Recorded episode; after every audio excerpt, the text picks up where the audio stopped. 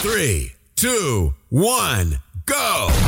You're tuned in to Patrick Griner's podcast show. Your best investment. Get the most powerful advices for your personal success, your money, and your future investments. Follow Patrick on his Facebook fan page and ask him all your personal questions. He will give you valuable recommendations answered live right in the show from his networking partners, which are some of the most successful entrepreneurs, speakers, coaches, and business personalities in Europe. So get ready for your personal and financial breakthrough and enjoy this upcoming show.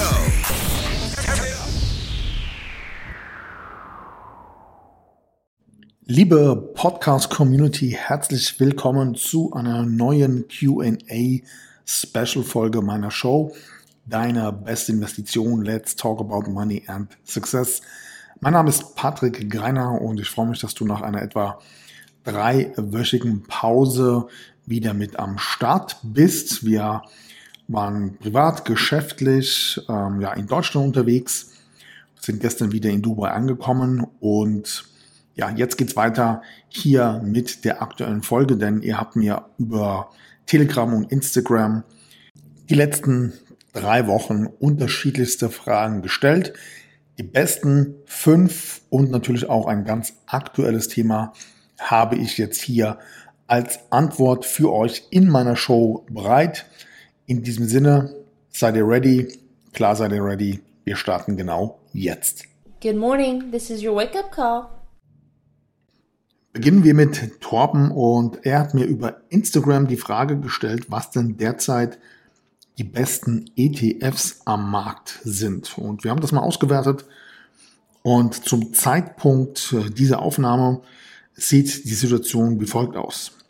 Auf Platz 5 mit einer Rendite von derzeit plus 30,3 Prozent ist der MSCI Emerging Markets Lateinamerika ETF. Auf Platz 4 mit 35,6 Prozent Rendite ist der MSCI World Energy ETF. Auf Platz 3 mit einer Rendite von 37,2 Prozent ist der FTSI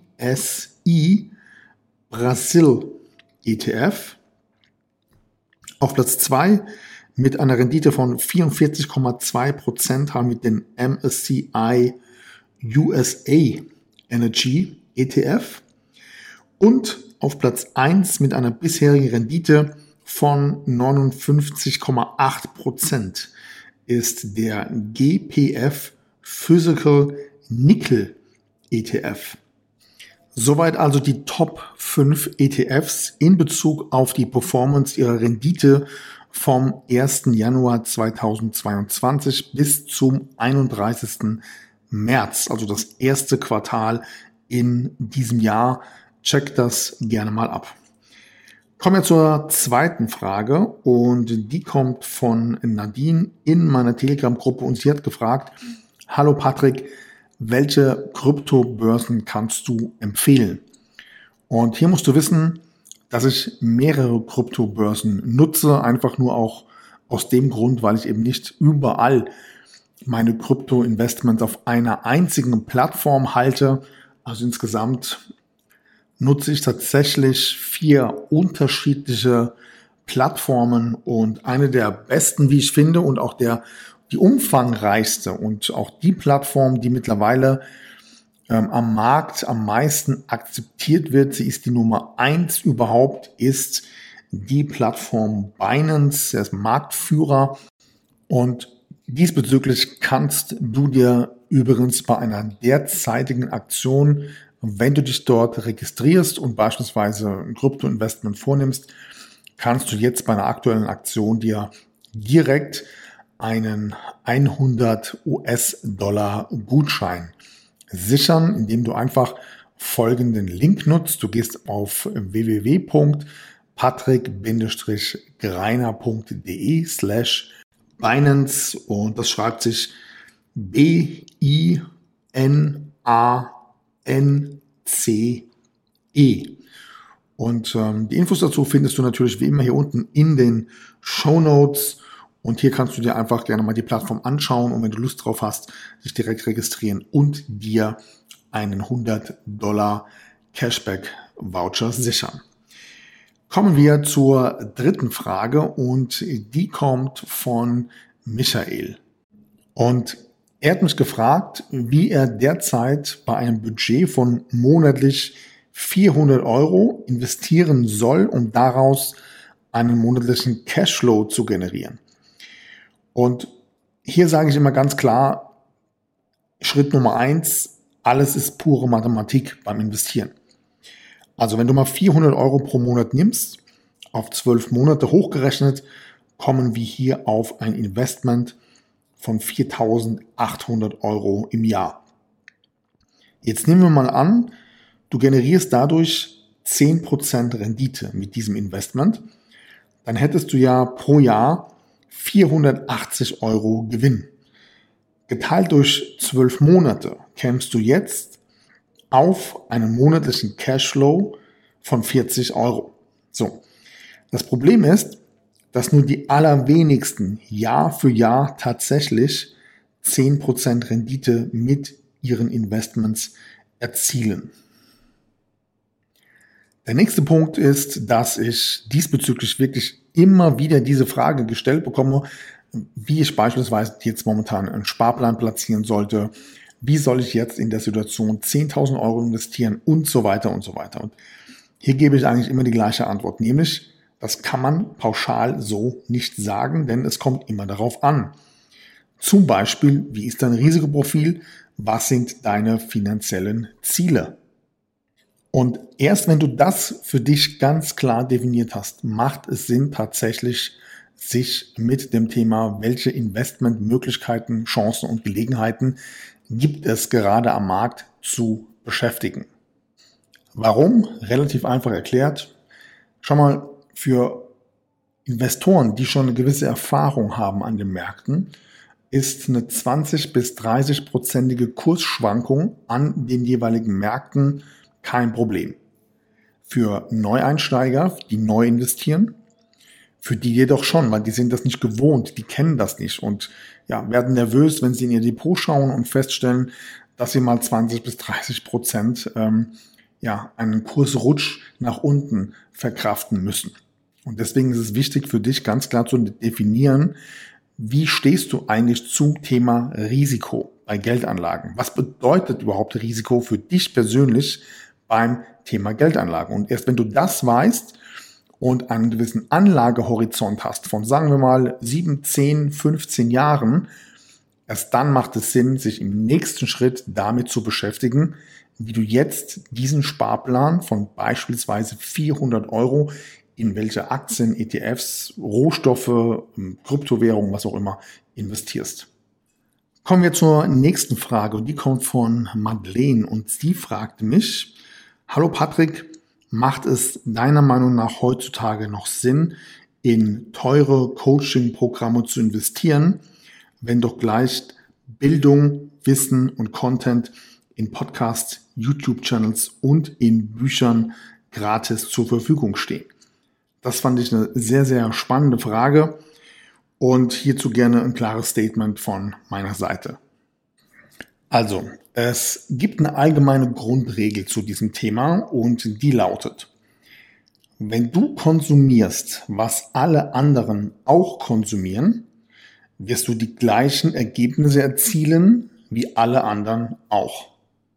Was genau meine ich damit? Und das hier, was ich dir jetzt weitergebe, stammt aus meiner eigenen persönlichen Erfahrung. Und zwar, kein Experte gibt sein absolutes Fachwissen, seine ganzen Fähigkeiten, die er hat, seine Erfahrungen, die er über Jahre gesammelt hat, einfach so gratis raus. Das, was du draußen in der Öffentlichkeit hörst, siehst und liest in Bezug auf Bücher, YouTube-Channel, Podcasts und so weiter, das sind oftmals nur verschiedenste Content-Puzzlestücke, ergeben aber niemals ein gesamtes Bild. Kann ja auch gar nicht, weil überleg mal, wenn jetzt ein Kollege wie, sagen wir mal, der Jürgen Höller, der hat jetzt, boah, keine Ahnung, über 30 Jahre mindestens Berufserfahrung. Wie soll er denn sein gesamtes Wissen, das er in dieser Zeit gesammelt hat, wie soll er das denn in einem Buch zusammenbringen? Das ist mal Punkt Nummer eins. Der zweite Punkt ist, und das ist eigentlich der wesentlichste, nämlich Erfahrung kannst du nicht googeln. Das heißt, immer dann, wenn du ein Coaching-Programm buchst, wenn du in ein Coaching-Programm investierst und es ist richtig gut aufgebaut, dann ist das immer für dich eine Erfolgsabkürzung. Das heißt, bei so einem klassischen Erfolgscoaching-Programm ist das ja nicht nur irgendwie eine Plattform, wo du dir irgendwelche Videos anguckst, sondern du bekommst ja Zugang zu diesem Experten und oftmals auch zu seinem gesamten Team. Und in verschiedensten Live-Coaching-Calls oder auch in Mentorings zum Beispiel tauschst du dich noch dazu unter vier Augen aus. Und dieser persönliche Austausch, der ist oftmals viel, viel mehr Geld wert als eben das Investment von vielleicht irgendwie zwei, drei, 4.000 Euros.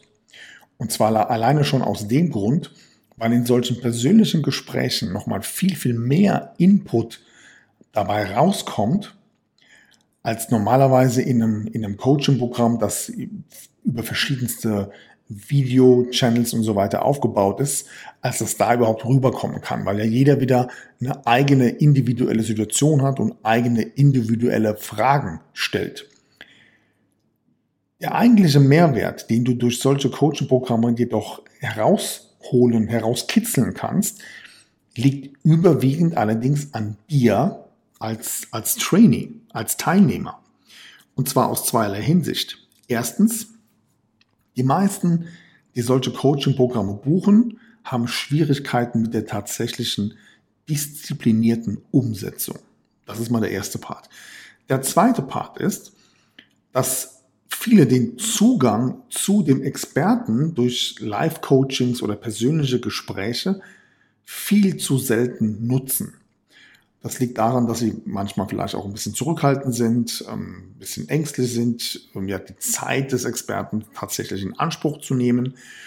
Und auf der anderen Seite geht es dann natürlich auch um die Qualität deiner Fragen. Das heißt, je hochwertiger die Art und Weise der Fragen sind, die du einem solchen Experten stellst, umso höher und effektiver ist dann der Return on Investment für dich.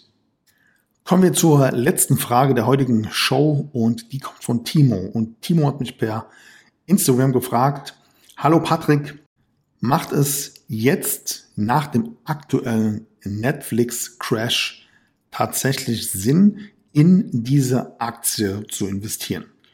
Und für alle, die das nicht mitbekommen haben, die Netflix-Aktie ist innerhalb der letzten fünf Tage ab dem Zeitpunkt dieser Aufnahme um mehr als 39 Prozent gecrashed. Also insgesamt von 352 Dollar auf 215 Dollar. Oder anders ausgedrückt, Netflix hat innerhalb von nur fünf Tagen etwa 30 Milliarden US-Dollar an Börsenwert verloren. Und natürlich ist unter diesen Umständen die Frage berechtigt, was mache ich jetzt als Investor?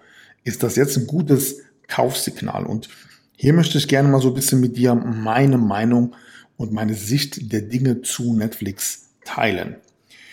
Und was ich so ein bisschen aus der Presse mitbekomme, allerdings schon seit ja, den letzten zwei Jahren, ist, dass die Erwartungshaltung von Experten innerhalb der Szene, innerhalb der Aktienbranche gegenüber Netflix stark zurückgegangen ist.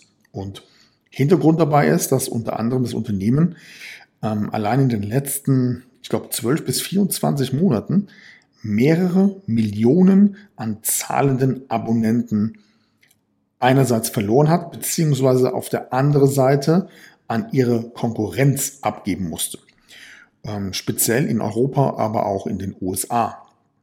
Hier kommt jedoch verstärkt auch noch dazu, dass Netflix vor ein paar Wochen eigenständig auch Sanktionen gegenüber Russland angekündigt hat. Das bedeutet, seit dem 1. April hat Netflix seinen Streaming-Dienst in Russland auch für bereits bestehende Netflix-Abonnenten komplett gestoppt und aufgelöst. So. Und wenn wir uns das jetzt mal in der Konstellation etwas genauer anschauen, dass Netflix einerseits, äh, ich glaube, Ende des letzten Jahres eine Preisanhebung in Bezug auf das Abo vorgenommen hat. Dann wiederum haben wir eine extrem hohe Inflation, nicht nur in Europa, sondern eben auch in Amerika.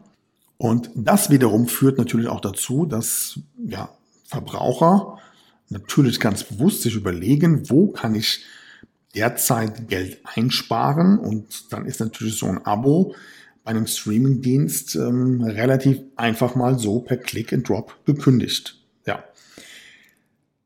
Dann darf man natürlich auch nicht vergessen, dass der Höhenflug von Netflix in den letzten zwei Jahren natürlich besonders gut war, nämlich in der Pandemie beziehungsweise in der Lockdown-Phase. Das sehen wir speziell jetzt auch bei ähnlichen Unternehmen wie beispielsweise Zoom, PayPal und Facebook.